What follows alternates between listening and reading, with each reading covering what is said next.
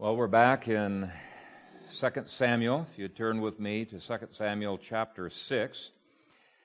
In some ways, for Americans at least, this is a rather odd passage, and yet from the Reformation on, this has been beloved uh, passage by Baptists, Congregationalists, Presbyterians, uh, Continental Reformed people, and uh, we'll see why in a moment. Again, David gathered all the choice men of Israel, 30,000. And David arose and went with all the people who were with him from Baal, Judah, to bring up from there the ark of God, whose name is called by the name, the Lord of hosts, who dwells between the cherubim. So they set the ark of God on a new cart and brought it out of the house of Abinadab, which was on the hill. And Uzzah and Ahio, the sons of Abinadab, drove the new cart. And they brought it out of the house of Abinadab, which was on the hill, accompanying the ark of God. And Ahio went before the ark. Then David and all the house of Israel played music before the Lord on all kinds of instruments of fir wood, on harps, on stringed instruments, on tambourines, on sistrums, and on cymbals. And when they came to Nachon's threshing floor, Uzzah put out his hand to the ark of God and took hold of it, for the oxen stumbled. Then the anger, uh, anger of the Lord was aroused against Uzzah, and God struck him there for his error. And he died there by the ark of God. And David became angry because of the Lord's outbreak against Uzzah, and he called the name of the place Perez Uzzah to this day. David was afraid of the Lord that day, and he said, How can the ark of God come to me? So David would not move the ark of the Lord with him into the city of David. But David took it aside into the house of Obed Edom the Gittite. The ark of the Lord remained in the house of Obed Edom the Gittite three months. And the Lord blessed Obed Edom and all his household. Now it was told King David, saying, The Lord has blessed the house of Obed Edom and all that belongs to him because uh, of the ark of God. So David went and brought up the ark of God from the house of Obed Edom to the city of David with gladness. And so it was, when those bearing the ark of the Lord had gone six paces, that he sacrificed oxen and fatted sheep. When David danced before the Lord with all his might, and David was wearing a linen ephod. So David and all the house of Israel brought up the ark of the Lord with shouting and with the sound of the trumpet. Now, as the ark of the Lord came into the city of David, Michal, Saul's daughter, looked through the a window and saw King David leaping and whirling before the Lord, and she despised him in her heart. So they brought the ark of the Lord and set it in its place in the midst of the tabernacle that David had erected for it.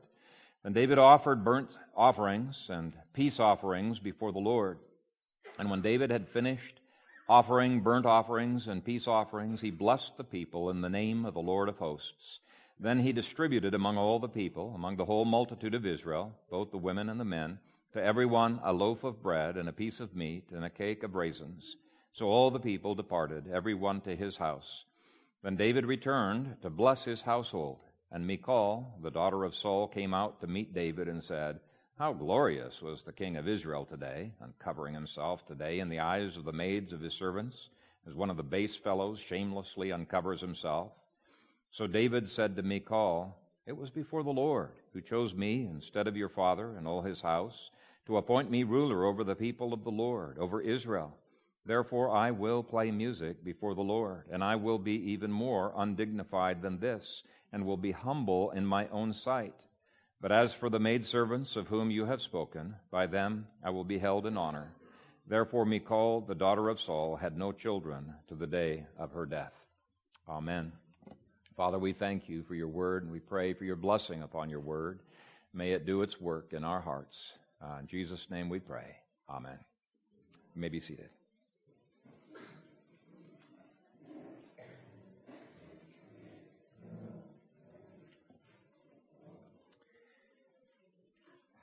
Well, I've decided to preach on the whole chapter rather than just the first 11 verses, uh, like it says in your, your outlines.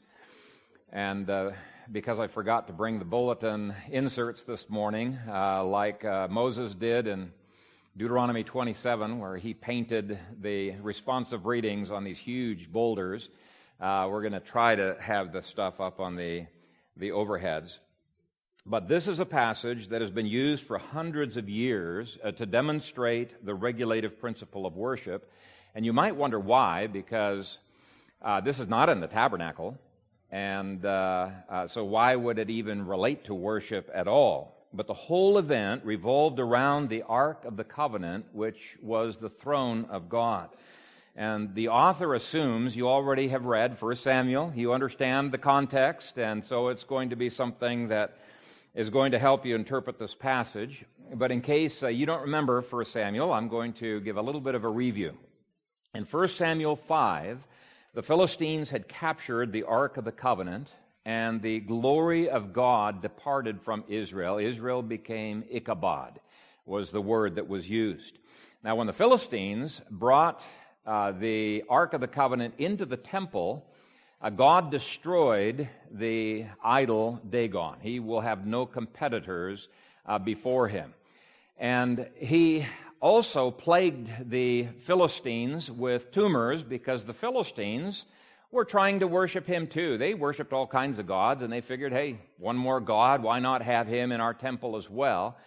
And uh, there was such a plague there that they sent it to the next uh, uh, state of Israel, and they sent it on, and everybody was getting plagued. And they, we need to get rid of this, this Ark of the Covenant. So they put the Ark onto a brand new cart uh, with cows that had just recently given birth uh, to uh, little calves. And ordinarily, those cows would turn around to be nourished by their calves, but miraculously, without knowing which way to go, these cows went without any hesitation, despite the fact the calves were crying for mama and the mamas were crying for the calves. They went all the way into Israel and brought the ark back into the people of God. Now, the Israelites really rejoiced over this. At least for a while, they rejoiced. But uh, they got kind of curious as to what was inside this ark. And when they peeked inside, God's fire came out and destroyed 50,070 Israelites. You think this judgment against uh, uh, Uzzah was a bad judgment? Think of that. 50, over 50,000 Israelites were destroyed simply for peeking into the ark. But you see, God says those who come near him, those who approach him, must do so on his terms. They cannot do so on uh, earlier terms. In fact, in an earlier age, God had killed two sons of Aaron for making a tiny adjustment to the way that God had prescribed his worship. They had taken fire from elsewhere rather than from the ark, which symbolized uh, the, the sacrifice of Christ. And it seemed like such a tiny adjustment. I mean, what's the big deal? And when Aaron got angry at God, God said through Moses, By those who come near me, I must be regarded as holy, and before all the people, I must be glorified. In other words, you don't come near God on your own terms. That's the regulative principle of worship. Now, back to our story. After 50,000 Israelites were killed for peeking inside the ark, they wanted to get rid of the ark, and that's the natural response of our human hearts apart from grace. Uh, it takes the indwelling Holy Spirit to make us love God's holiness, want to be holy like God, desire to worship Him, have a hunger for worship. It takes God's Spirit to do that. Apart from His Spirit working in our hearts, our hearts produce idols. They are naturally attracted uh, to counterfeit worship. And so the people of that town, they didn't want the ark around anymore. They told the leaders of the next town over, Kirjath Jearim, Hey guys, uh, guess what? We found the Ark of the Covenant. How would you guys like to have it? They're trying to pawn this Ark off on somebody else because it was dangerous. They didn't want to even be near it anymore. God seemed a little bit too dangerous. So the leaders of Kirjath Jearim came. They brought the Ark to their city. They placed it in the household of Abinadab. Now, Abinadab was a holy man, and God unbelievably blessed the household of Abinadab uh, for a long, long time, for decades, people came there to worship the Lord and to offer sacrifices. And I guess the point is that God's people sacrificed and they were worshiped wherever the Ark of the Covenant was. If, that, if the synagogues were the outposts of worship, the Ark of the Covenant was at the heart of worship. And uh, yet, both places, synagogue or the, the massive assemblies of God's people, followed the regulative principle of worship. So, verse 5 of our text speaks of this worship being before the Lord. And again in verse 14, before the Lord. And again in verse 21, the worship is described as being before the Lord. This was not simply a parade or a civic demonstration. It was a public act of worshiping the Lord. Now, Michael Bushell, in his book on the regulative principle of worship, says, No other example of Scripture shows more clearly uh, that, than this the folly of ignoring God's own instructions as to how he is to be approached. Seen from a limited point of view, Uzzah's intentions were certainly good, but will worship, even when offered with the best of intentions, is still sacrilege. When the ark was later brought to Jerusalem, David was exceedingly careful to see that it was moved, quote, as Moses had commanded according to the word of the Lord. 1 Chronicles 15:5. David's charge to the Levites on that occasion ought to be burned on the hearts of all who seek to worship the Lord in an acceptable and fitting manner. Quote, because you did not carry it at the first, the Lord made an outburst on us, for we did not seek him according to the ordinance. And that's the end of the, the quote from his book. Well, we call that the regulative principle of worship because God's law regulates everything that goes on in worship. Now, that's exactly the opposite of the Lutheran uh, view of worship. If you read uh, Luther and Melanchthon and the others, they said, so long as God doesn't forbid it, we can do anything that we want in worship. The regulative principle says no. You can only do what God's word authorizes uh, within worship. And here's how Deuteronomy 12 words it. In contrast to worshiping according to man's wisdom, which is the previous context, God says, You shall not worship the Lord your God in that way. Whatever I command you, be careful to observe it. You shall not add to it, nor take away from it. That, in a nutshell, is the regulative principle of worship. You can only worship God the way He commands you to worship. Uh, you cannot add to it, you cannot take away from it. Now, God Himself can make changes to the Word. He has, in fact, He even prophesied in the, in the Pentateuch that He was going to remove all of the ceremonial law uh, once the Messiah came. But we can't add, we can't take away from it. Only God uh, can do that. And so, this is really one of actually many passages in the Bible that were used by Baptists, Congregationalists, uh, many different Reformed groups, Presbyterians, to teach on the regulative principle of worship. And this morning, I really do hope that this passage stirs up a yearning within you to have more God centered worship, for us to really enter in and uh, to uh, touch the heart of God. Now, let's start with verse 1 of 2 Samuel 6. Again, David gathered all the choice men of Israel, 30,000. So there is a gathering to the ark if you look down at verse 5, it adds that all the house of Israel played music before the Lord. So it's not just a gathering of the leaders, it was a gathering of all of the people. Now keep your fingers here, and I want you to turn with me to 1 Chronicles chapter 13. And actually, you're going to keep your fingers or some kind of a bookmark in both places because we're going to be flipping back and forth uh, between these two chapters. Uh, 1 Chronicles 13 indicates that even though all the leaders uh, were coming. Uh, they initiated it, but all of the people of Israel uh, gathered for worship. And let's begin reading at verse 1.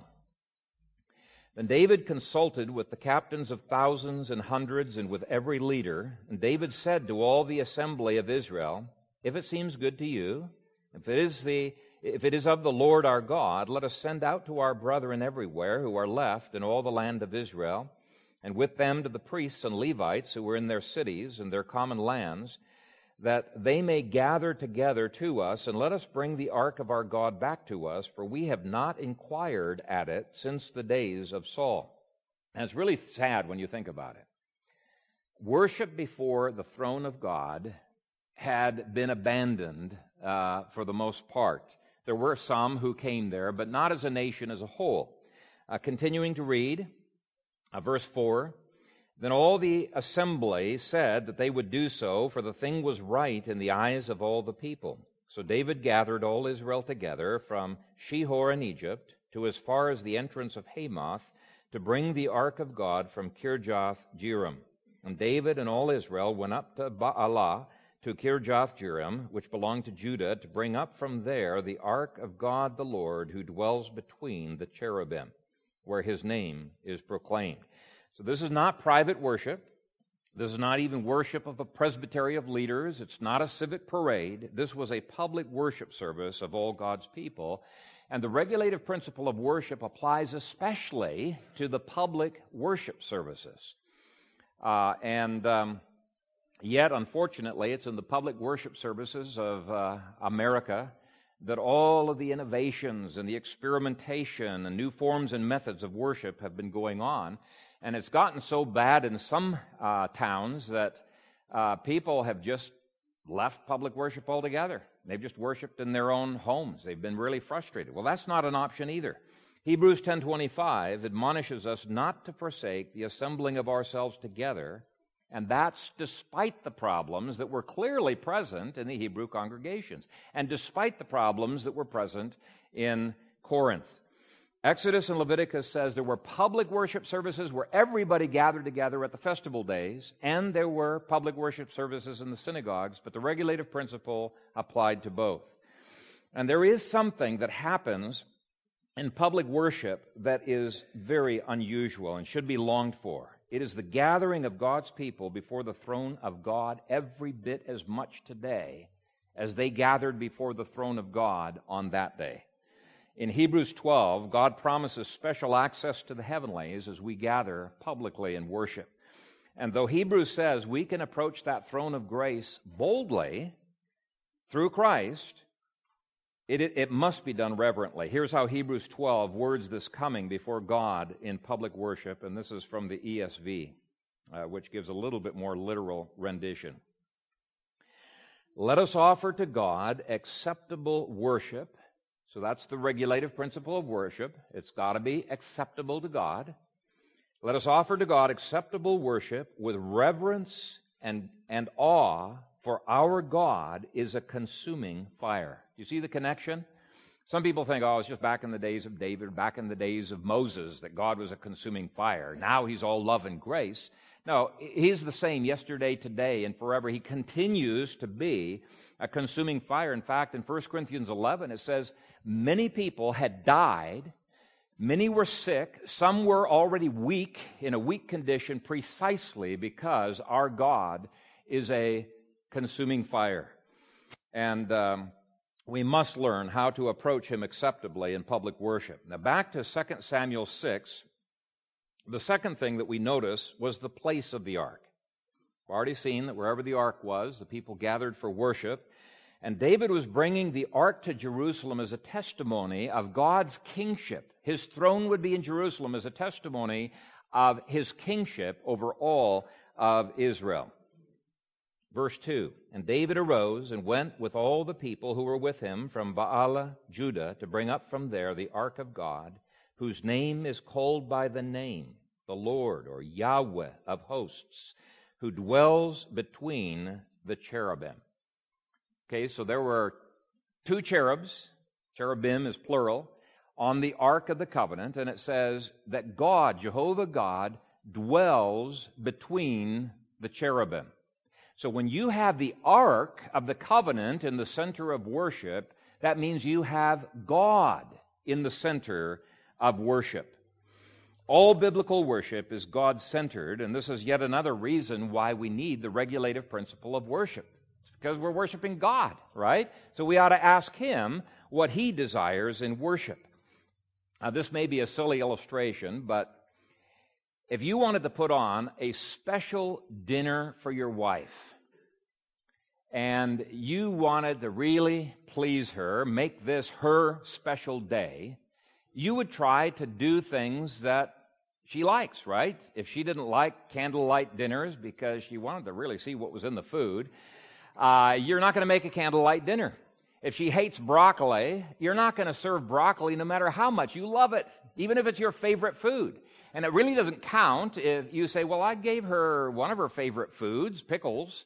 If a dozen of the foods are things she doesn't like, but they're your favorite foods, people think that's a very self centered thing. This is not her special meal. This is all about you, right? You're at the center of this meal. Well, in the same way, God is the one who is being worshiped, and it makes sense that we would ask God how he wants to be worshiped. And he has given his desires in great detail uh, in the Word. And yet you will still find people say, you know, that is so restrictive. That's so legalistic. Uh, why can't we worship in ways that make us feel good? Who's at the center of that statement? It's us, right? It's not God. It's not His throne. There's um, others who are a little bit different. They're sacrificial. They really want to reach out and be evangelistic, and so they develop seeker sensitive uh, worship services where everything in the worship is tailored to uh, the unbeliever who is coming in. Now, we welcome unbelievers, they should be in our midst. But this is not for them, it's for God. I talked to one PCA pastor at one time actually sat in on a training session that he gave for how you construct worship services, and they said that every minute of that worship services uh, was crafted uh, to be seeker sensitive. And so they, he said, we remove anything that would be confusing anything that would be offensive. He said, We take out repentance, we take out the blood, we take out communion because that's an exclusionary thing. We want everything to be able to attract people. And when he was criticized for it, he said, Well, it's not like we don't do those things. We do those things, we teach those things, but we do it in midweek. But we take it out of the Sunday morning uh, worship service.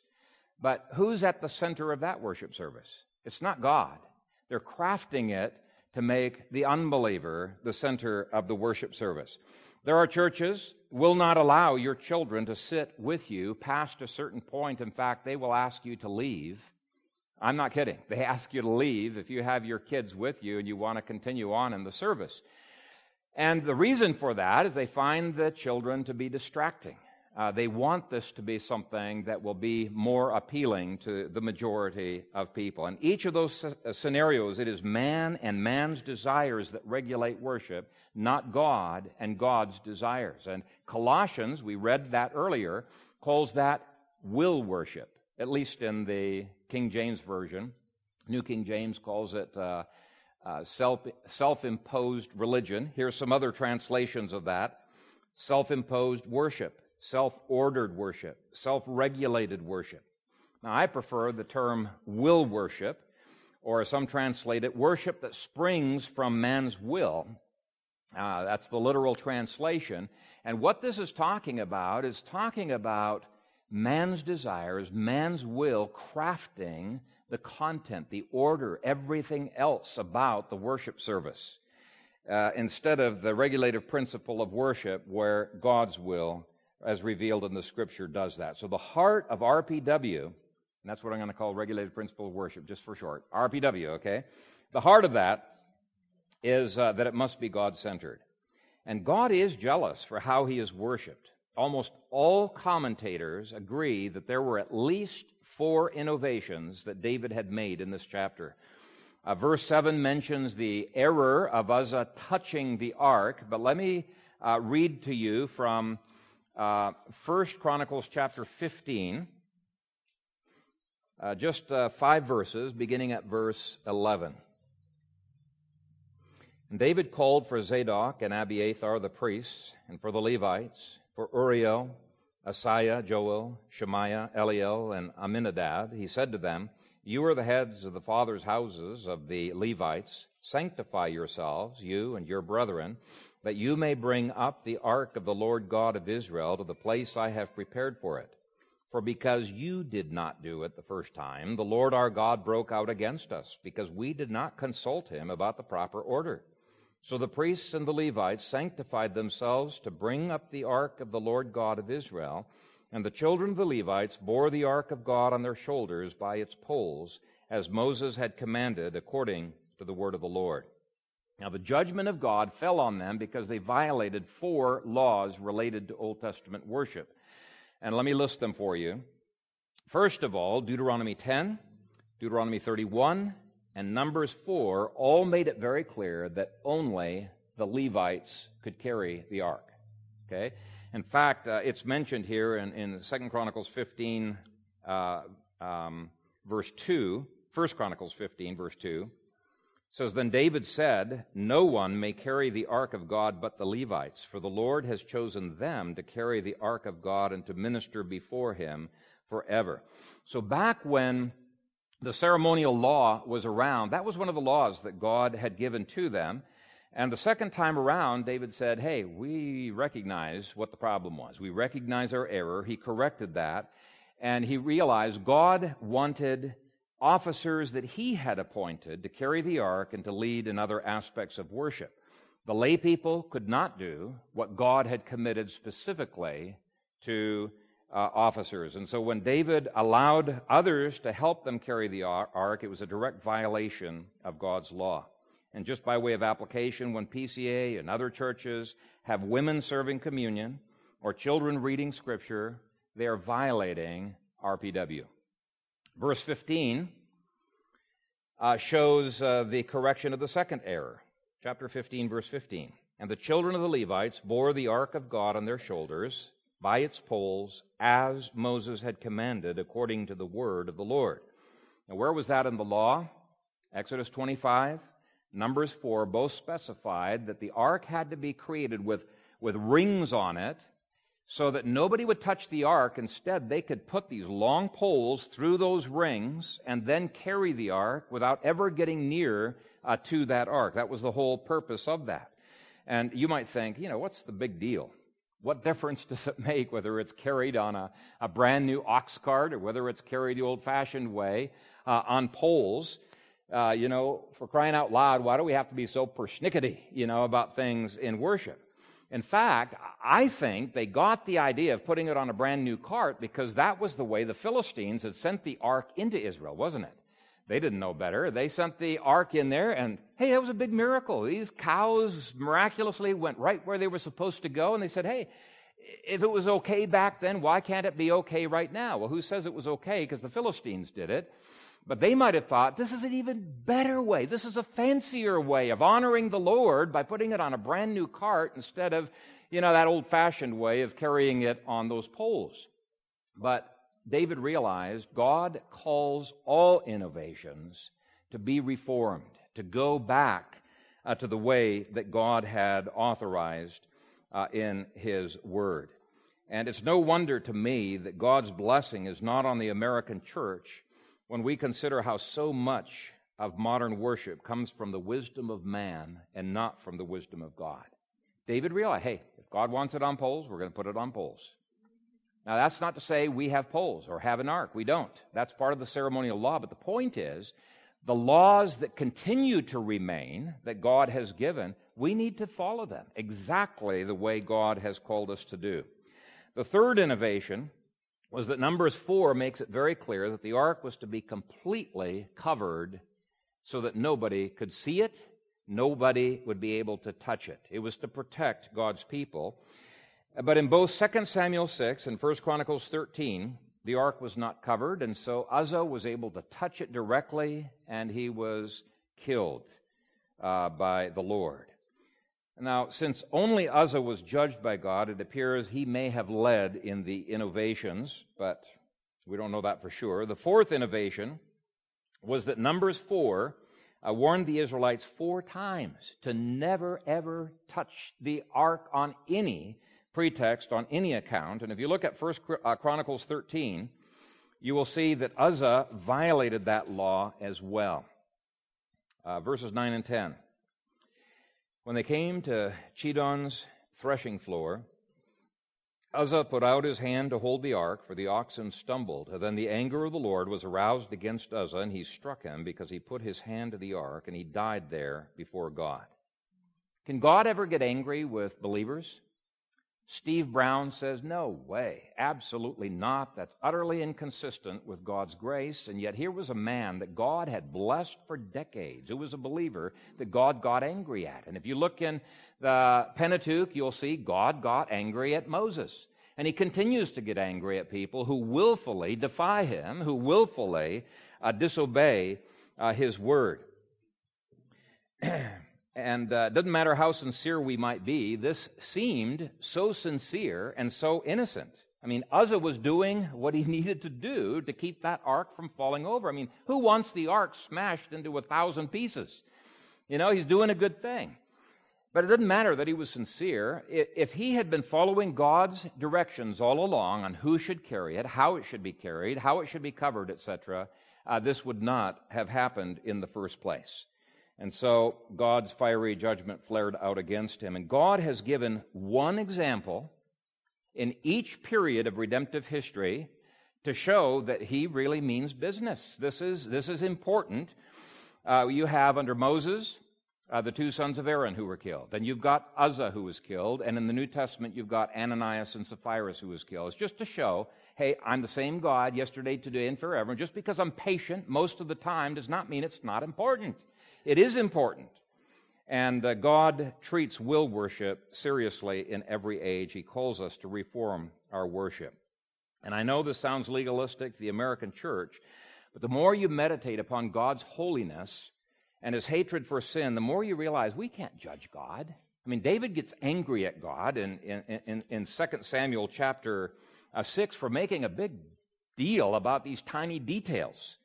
He got angry. But after seeing the incredible blessings that came upon the household of Obed Edom, he decided it was he himself, not God, who needed to adjust uh, his attitudes. Our God continues to be a consuming fire, according to Hebrews, but we can approach the throne boldly if we will do so as those who are united to Jesus, trusting in Jesus. That's grace. And if we will do so in the way that He dictates in His law, that's law, okay? Grace and law. And the Ark of the Covenant illustrates you cannot separate grace and law. What was in the Ark of the Covenant? It was the original Ten Commandments. Those two tablets were placed into the Ark, so there's the law, and he sprinkled the Ark with blood. There's grace. Don't ever think grace annuls the law of God. No, grace enables us to keep the law with joy, to find liberty in the law. James calls it the perfect law of liberty.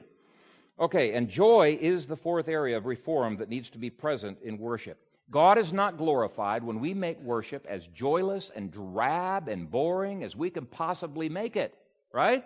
He's not glorified at all. And unfortunately, many people who claim to hold to RPW have robbed the services of joy. And there are two points that relate to this joy. And the first one is point four musical instruments. Verse 5 says, Then David and all the house of Israel played music before the Lord on all kinds of instruments of fir wood, on harps, on stringed instruments, on tambourines, on sistrums, and on cymbals.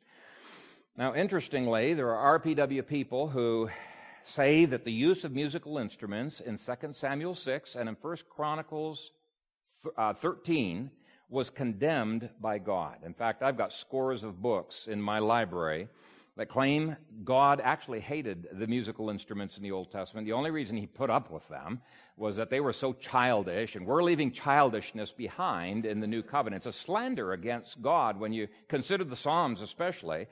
But um, uh, according to them, 2 Samuel 6, 1 Chronicles 13, 1 Chronicles 15, and Amos 5, verse 6 all condemn the use of David's unauthorized music. Their argument is that, quote, all Israel played music here, but in 1 Chronicles 15, verse 16, uh, it says, The Levites were appointed to be the singers, accompanied by instruments of music. Now, if you look at the grammar uh, all by itself, you'll see the Levites were singing and were accompanied by instruments. That implies there were non Levites who were playing instruments. But if you take that argument to its logical conclusion, nobody can sing, right? Because the Levites were appointed to sing. And, and you look in the context, and it's just not uh, right. But anyway, their claim is that only Levites may play instruments because this was part of the ceremonial law.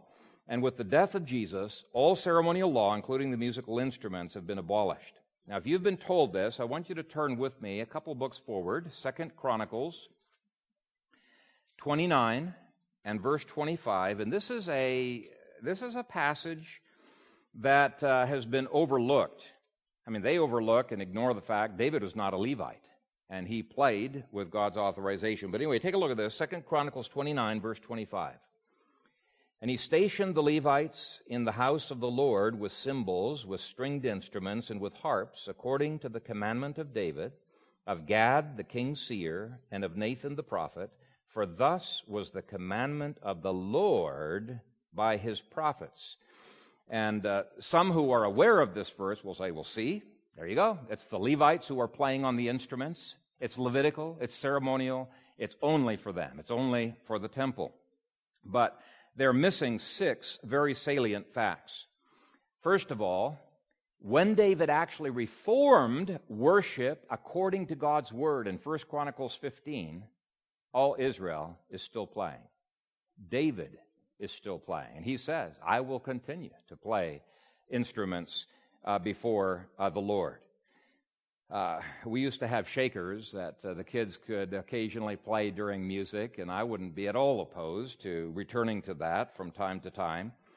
But Psalm 68 authorizes women to play instruments in both the tabernacle and in the synagogues. And in my book uh, that I'm writing, I amplify on that. But anyway, it's just simply not true. It is absolutely false that only Levites played instruments. Secondly, this passage overturns the arguments of those who say that new instruments authorized by David uh, were unauthorized by God. That's the claim of some. And says, no, this was by the commandment of God. Third, another problem with this theory is that musical instruments predated the ceremonial law and are nowhere in the Bible said to be a part of the ceremonial law. Fourth problem I have with this theory is that none of the parallel passages condemn Israel at all for, for playing on instruments. You just don't see it in the text anywhere. There's no condemnation of Israel. And as I mentioned already, they were already playing uh, on instruments, uh, the same instruments that they played on uh, under Uzzah. The fifth problem I have with this theory, okay, I've already mentioned that David was not a Levite, but in the Psalms, there are calls for the Gentiles to play on instruments. If it was purely Levitical, you could not have the Gentiles playing on them. And then finally, Ephesians 5:19 repeats the command to use musical instruments in worship. Here's a literal translation of Ephesians 5:19. Speaking to one another in psalms and hymns and spiritual songs, singing and playing an instrument from your heart to the Lord. Now, there is people in the books that will say that doesn't mean instruments. We know it did in the Old Testament, but in the New Testament, it no longer means that. It means just to sing psalms. So you're singing and singing psalms. Uh, it doesn't make any sense. Is singing and playing instrument. If you examine every time that word occurs in secular and religious Greek, 200 years before Christ through 200 years after Christ, it always has that meaning of playing an instrument. And actually, the word Psalms itself means a song accompanied by musical instruments. You got two references to instruments in Ephesians 5 and verse 19. And there are many other reasons that could be given on why playing on instruments is a continuing command in the New Testament. And by the way, the, the, phrase all kinds of instruments opens up new ones like pianos. Uh, it's all kinds of instruments. David was adding some new. Why? Because the Pentateuch allowed for new instruments to be introduced. So far from us being the ones who are violating the regulative principle of worship, they're violating it by mandating a cappella singing, something that's nowhere mandated in the, in the scriptures, so that's legalism and by taking away the commands to use instruments. So they got both legalism and antinomianism going on. And that always goes together. Jesus illustrated that with the Pharisees. The moment you start taking away from God's law, you're going to start adding to God's law. The moment you start adding to God's law, you're going to start taking away from God's law. Those two go together. We've got to be sold out to Scripture and Scripture alone. Now, they could point the finger right back at us and say, hey, you guys are not consistent. If you're going to take the references to instruments, not just in this passage, but in several other passages, you're going to have to accept dancing as well. now, their, their, uh, their argument is nobody's going to go along with dancing. So if we tie the two together, they're going to throw out instruments. Okay, that, that's not the way I'm going this morning, okay? I'm going to say, I don't care how uncomfortable it is, we've got to be scriptural on this. Take a look at verse 14 of 2 Samuel, uh, chapter 6. Then Dan- David danced before the Lord with all his might, and David was wearing a linen ephod. Now, it's the same context of worship, his dancing before the Lord, and he engaged in it with all his might. He put heart and soul in it. He, in fact, he put heart, soul, and body uh, into it. And we Presbyterians don't often think about the use of our body in worship. We treat facial expressions, for example, or slouching as immaterial. It really doesn't matter when you're coming uh, before the Lord. And so I want to think a bit about the outward expressions of joy that the Bible either commands or gives permission to use. Those who oppose instruments frequently do so by saying, We must worship, Jesus said, in spirit and truth. Agreed and then claiming that anything physical is not spiritual. I disagree. I disagree. For them, musical instruments are by definition not spiritual because they are physical. And therefore, musical instruments are carnal. And you'll see that all throughout the literature uh, that uh, we, you know, New Testament has thrown out those weak and beggarly and carnal things uh, like instruments. But to illustrate the error of this thinking, let me just first of all point out that in the 1700s, many churches took this viewpoint to its logical extent and said that anything audible had to be removed from the worship service because our worship has to be in our spirits alone. it took uh, Benjamin Keach's extensive writing to the Baptists in, 17, in the 1700s to convince them that singing out loud was spiritual. They refused to have any singing, any instruments, because it has to be in our heart. It has to be, it has to be spiritual. And so he wrote extensively to show singing was spiritual. Many of them took Ephesians 5:19 as a proof. Playing instruments and singing must be done in the heart or from the heart. Well, there you go. It, it's got to be playing on the strings of your heart. Okay, it's got to be singing within your heart. And uh, he proved them wrong. The Quakers said, hey, we need to go beyond that. We can't even have preaching in service because that's outward. The, the New Testament calls for spiritual worship. So they just sat silently with their eyes closed in the, in the worship assembly, waiting for God's Spirit to work upon their spirit. Okay? They were taking this false idea that uh, spiritual is in opposition to physical or outward, because even vocal cords are physical, right? They were taking it to its logical uh, conclusion. But what does Scripture command us to do? Psalm 33 3 says, Sing to him a new song, play skillfully with a joyful shout. Psalm 47 1, Oh, clap your hands, all you peoples. Shout to God with the voice of triumph. Psalm 98 Shout joyfully to the Lord, all the earth. Break forth in song, rejoice, and sing praises. So he wants us to break out of our shell and shout, and at least some of the singing. Now, is there singing that is mournful, that is repentant, that's very subdued? Yes, there is. In every one of our services, uh, we have that. This service maybe had more of it than some of our services do, but we have that. But there was also a place for exuberance and clapping. Now, some people get very nervous when members, you know, say loudly, Amen, you know? We, we can't say that, you know? Well, yes, we can. Uh, we're not just commanded in the scripture to say amen silently within our spirits, right? No, it's got to come out of our vocal cords. 1 Corinthians 14 says, say amen, okay? Even though it's our body, we've got to say it. Vibration of vocal cords. Wow, they're getting really liberal here. What about our hands? Why does Psalm 28, Psalm 63, and 119 and other Psalms say that we are to lift up our hands when we are praying, especially if we're leading in prayer, but any of us can do it when we are praying and praising God, either in song or in prayer? Why is it that Psalm 134 2 says, Lift up your hands in the sanctuary and bless the Lord? Is that something ceremonial that's passed away with the New Testament? That's what the churches that Benjamin Keach was writing against said. They thought it was all ceremonial. We don't do that anymore. Well, they didn't read the New Testament very carefully. 1 Timothy 2 8 says, I desire therefore that men pray everywhere, lifting up holy hands without doubt or wrath. Okay? There's no change here. Paul is commanding us to do something with our bodies, not just our spirits, with our bodies.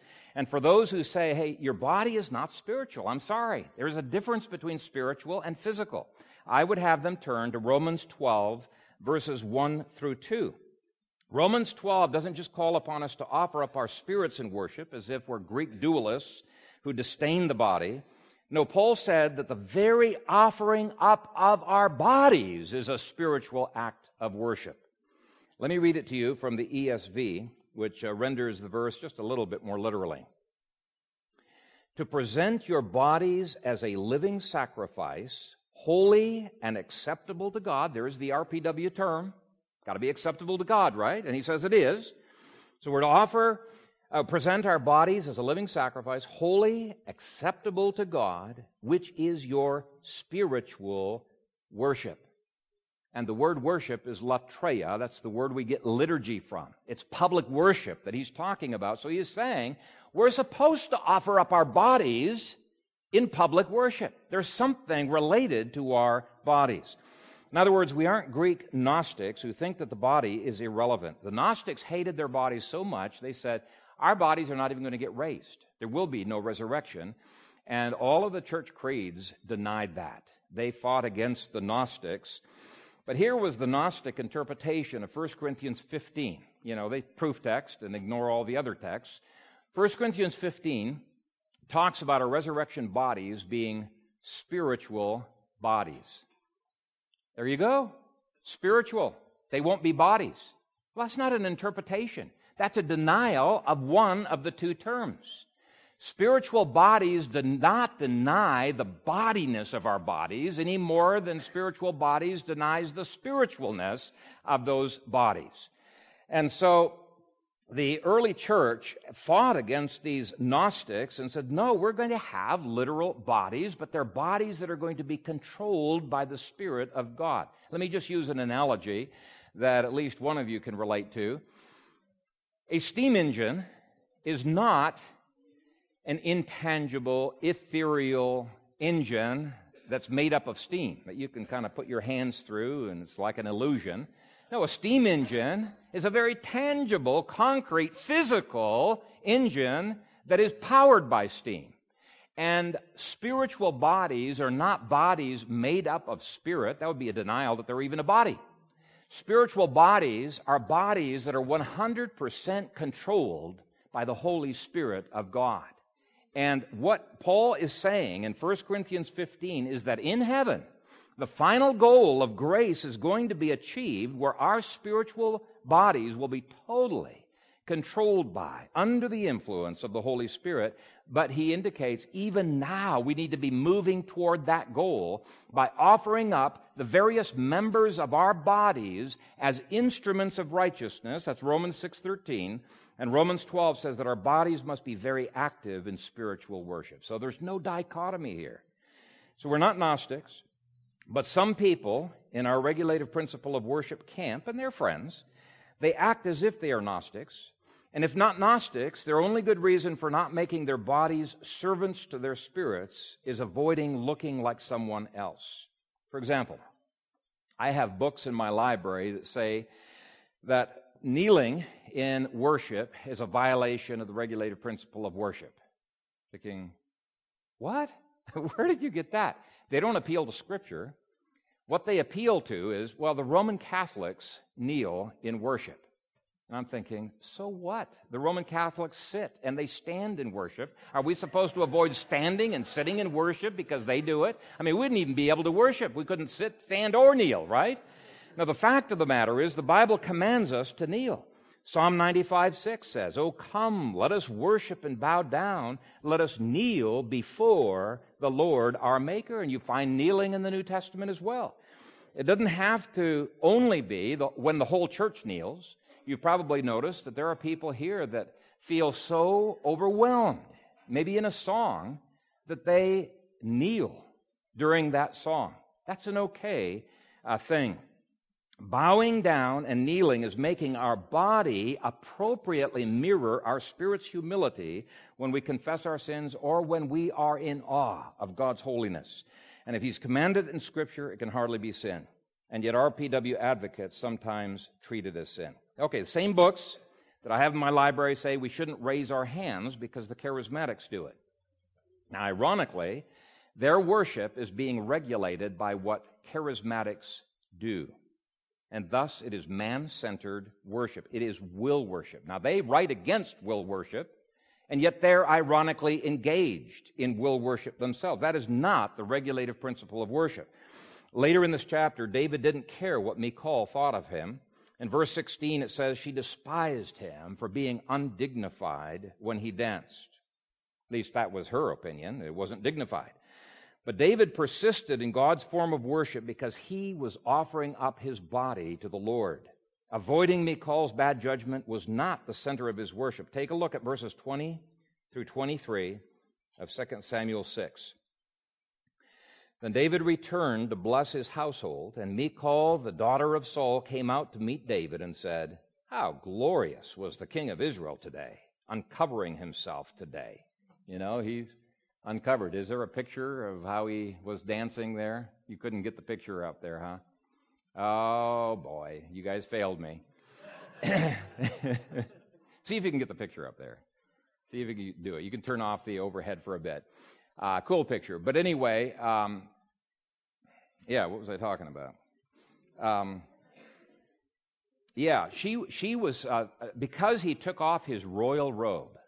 You know, kings need to be in their thousand dollar suits. You know, you can't be.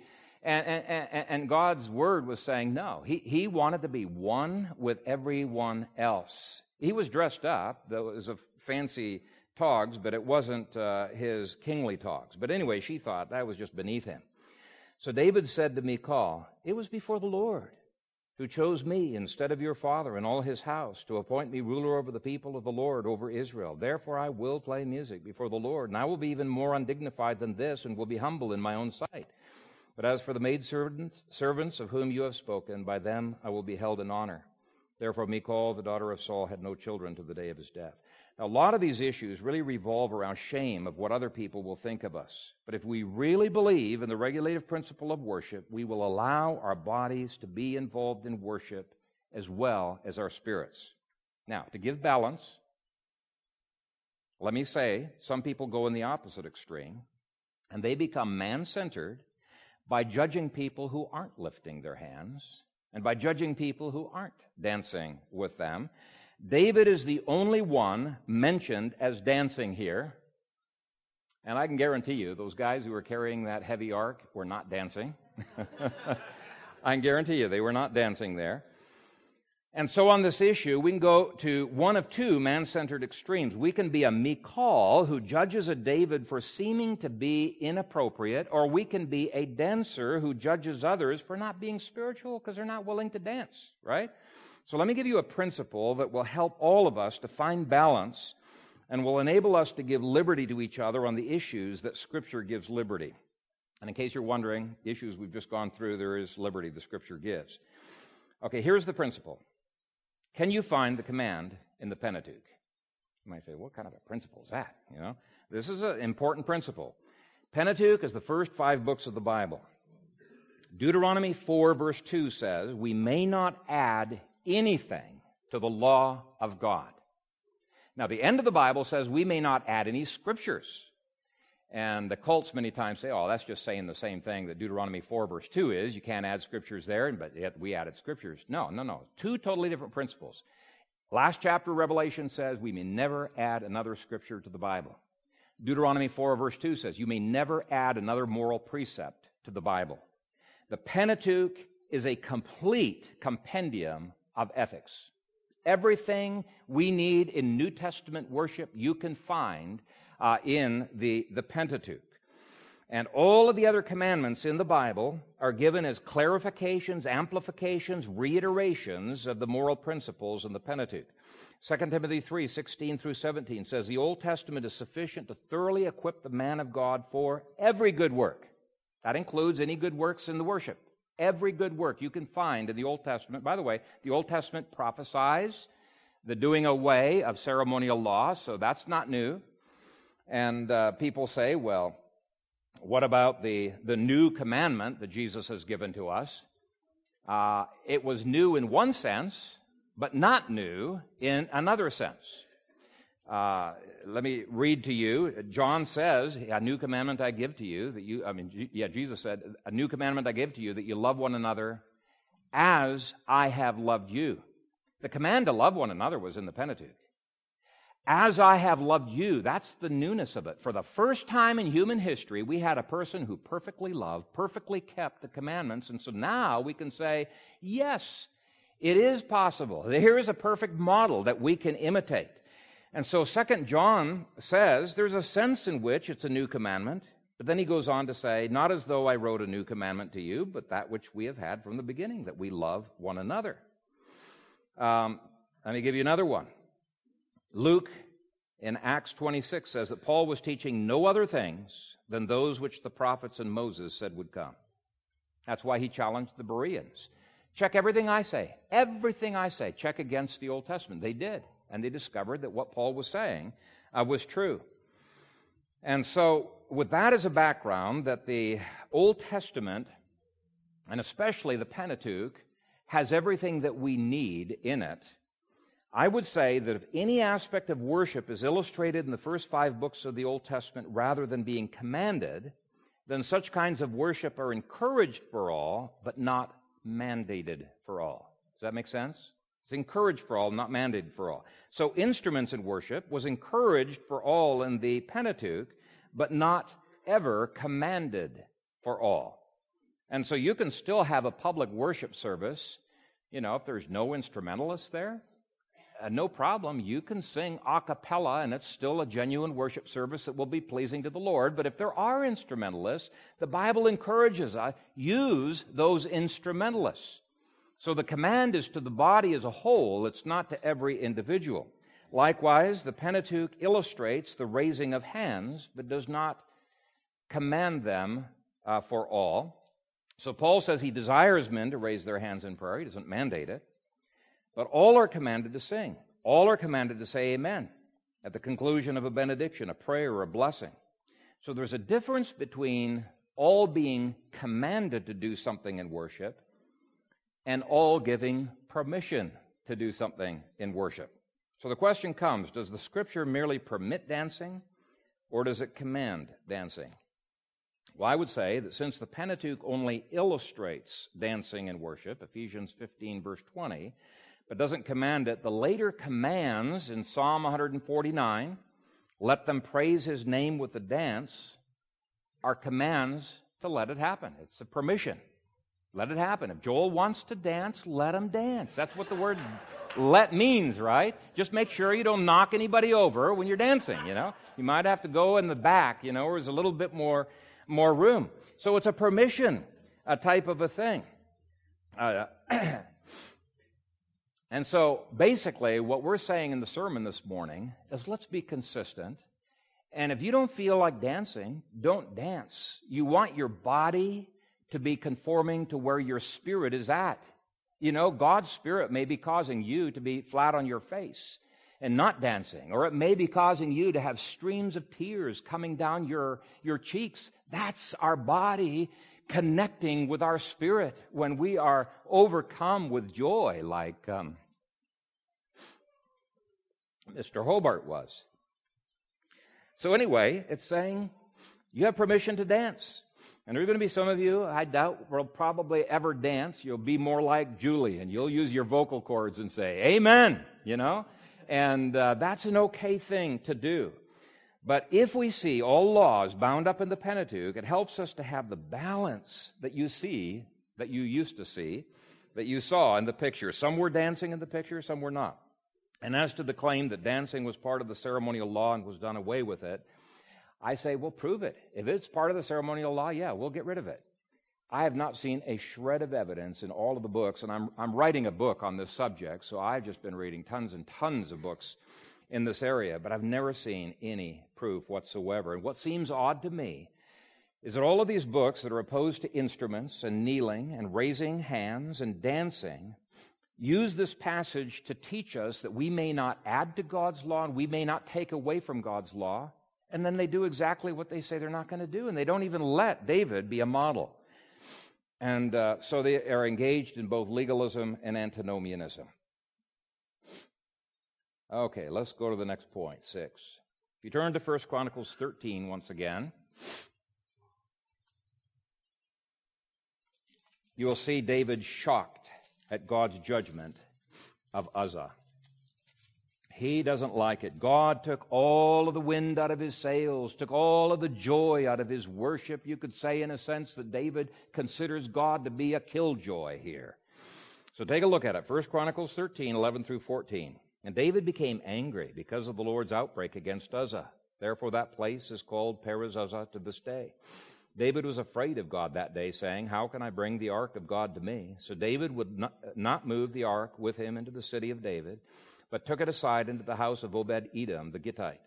The ark of God remained with the family of Obed Edom in his house three months, and the Lord blessed the house of Obed Edom and all that he had. David became angry. Yes, verse 12 speaks of fear in there too, but verse 11 says he became angry. He had no stomach for God's legalistic, you know, attitudes in worship. Oh, wait a minute. We can't accuse God of, uh, of legalism, can we? He's the definition of law and freedom, both. But I think all of us have experienced David's gut reaction from time to time. We find things in his word that are what God wants are so out of touch with what we want that we kind of back away from the Lord. And whether David realized it or not, by withdrawing from the Ark of the Covenant, he was withdrawing from God's throne and he was withdrawing from God's kingship. He was in effect saying, maybe he didn't realize it, that I, I, am not going to submit to God's kingship over worship. If I can't worship God the way I want to worship God, I'm not going to worship. And it was only after he learned to value God's lordship over worship that God started pouring out his blessings in his life.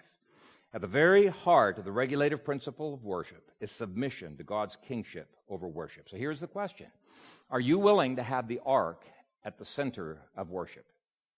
Are you willing to submit to his kingship? Hebrews calls us in public worship to come boldly to the throne of grace. That's a reference to the Ark of the Covenant in heaven that the earthly one was patterned after. And uh, so we can come boldly, and David could come boldly. He did not need to be afraid. The ark was a throne of grace to all who came to it humbly. And it was not until David humbly submitted to worshiping God in God's way that his full joy was restored and he approached that throne boldly. And 1 Chronicles 15 shows incredible joy of David, incredible joy of God's people. It was once again a public worship uh, service where God's presence was sensed as they served communion in verses 18 through 19 of 2 Samuel 6. But 1 Chronicles 13, verse 3, describes the absence of God's special presence prior to that. Okay? In the same way, the book of Revelation tells the church in Laodicea that Jesus was not even present in their worship services. They might have thought their worship was wonderful. Sure ministers to us, sure makes us feel good. And he said, No, I'm ready to vomit you out of my mouth. And then in verse 17, he says, Because you say, I am rich, have become wealthy, have need of nothing, and do not know that you are wretched, miserable, poor, blind, and naked, I counsel you to buy from me. And then he goes on to list things that they already thought they had. But they were not getting it from God. They were not getting it from God's throne or from his grace. It was man's wisdom, man's finances, man's healing, man's counseling. It was a man centered worship, and Jesus was not there. And so Jesus left the church. And I find it so encouraging, though, that Jesus at least knocked on the church door and offered a restoration of his presence. He said, Behold, I stand at the door and knock. If anyone hears my voice and opens the door, I will come in to him and dine with him, and he with me. So Jesus was outside the door of the church. He wasn't even inside. He was outside knocking on the church door. And he said, anyone who was focused on Jesus, heard his voice, opened the door to Jesus, would find Jesus coming in and finding Jesus partaking of the sacrament with him.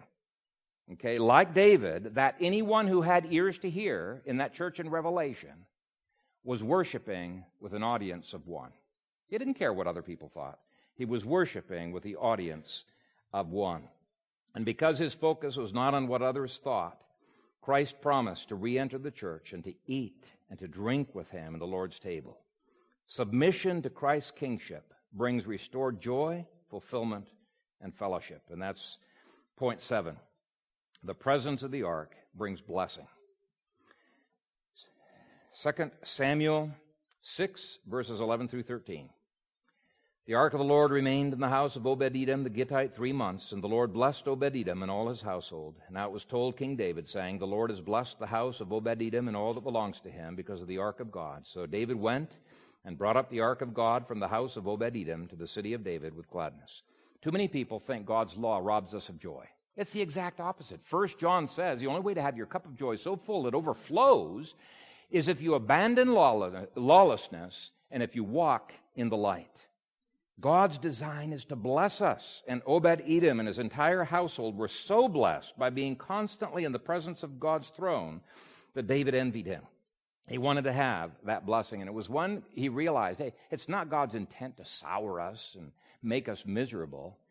It's God's intent to bless us that David's attitudes changed. He went from being angry and uninterested in approaching God's throne to approaching it with gladness. And I think it helps us in our worship to realize God's purpose in the gospel is good news. He loves to bless. We emphasize the bad news, you know, the judgment that comes in the table. There's tons of scriptures that talk of the blessings that flow into your lives through the Lord's table. And what I want to end with is a brief description of the Ark of the Covenant itself, because it's such a lovely picture of Jesus. It was made of acacia wood, and the wood symbolized the humanity of Jesus. It was overlaid with pure gold, and the gold symbolized the deity of Jesus. And the only way we can approach God is through Jesus. It was sprinkled with blood. Again, it's only through Christ's death that we have access to God. That's one thing you can learn from the death of Uzzah. God's holiness brings death to sinners, and yet Jesus died as our substitute uh, so that we might live and have joy in his presence. And so, in effect, the ark was a picture of Jesus. When we are Jesus centered, we're automatically going to be God centered. Now, it was called the mercy seat because through Jesus, we constantly get mercy because we're constantly violating God's laws, don't we? And so, his general a- attitude to his people is not to kill every one of us like he killed Uzzah. We'd all be dead. I'd be dead, but I think we'd all be dead. No, he's so merciful. He's called a throne of grace because it represented God's rule through Christ over all the earth. And that God's kingdom is the kingdom of grace that will transform all things by his grace. Now, what was in the ark is symbolic as well. I've already mentioned the Ten Commandments there. It reminds us that we're approaching a holy God. It reminds us of Christ's kingship. He rules by his law.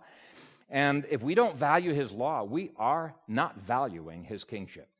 That's the bottom line. You can't receive Jesus as Savior without also receiving Him as King and Lord of your life. The second thing in there, actually, was attached to the outside of the ark, was a complete copy of the Scriptures as the scriptural canon grows. So he's not just king, he's a prophet who speaks all God's words to us. He is the Word.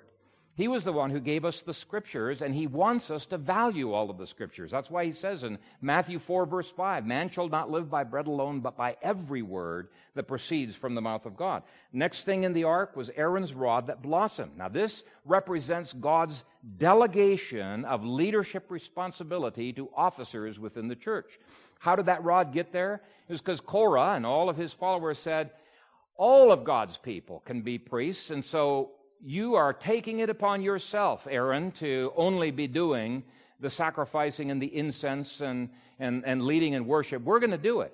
And God settled it, and actually he, he destroyed Korah. But he's saying, when you, when you fail to value God's officers, it's a reflection on your uh, your treatment of God's authority uh, itself.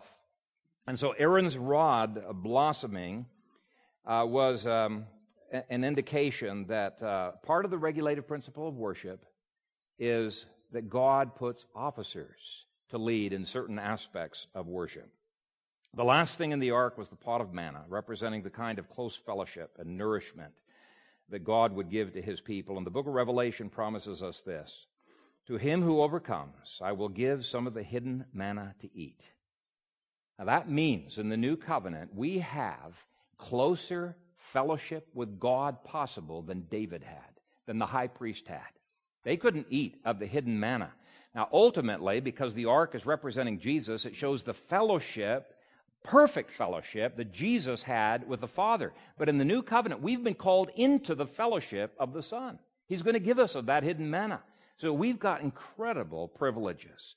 Coming before the throne of grace involves receiving all that was symbolized by that ark. Christ is prophet, priest, and king. Our hearts need reforming if any aspects of God's throne are not embraced and welcomed. And of course, Jesus provides what he commands. If we will drink of him, we can experience worship and joy in God's presence that others would never have even dreamed of. And so let's adjust our hearts to God's throne rather than asking God to adjust his attitudes to us. Amen. Father, we thank you for your word. We pray that it would take root in our heart, that it would grow, and that it would prosper in our lives, that we would be drawn uh, week by week to be able to worship uh, better than we have been able to worship in the week before. Uh, teach us, Father, just as the disciples said, uh, teach us to pray. We ask you, teach us to worship. Teach us to, as Hebrews say, says, be caught up into the heavenlies, to your very throne room, to all of those angels and those uh, saints who have gone before, uh, and joining with them in the worship of your awesome being. You are holy. We want to be holy. You are merciful. We want to be merciful. We want to be more and more like you. And so we pray these things in Jesus' name. Amen.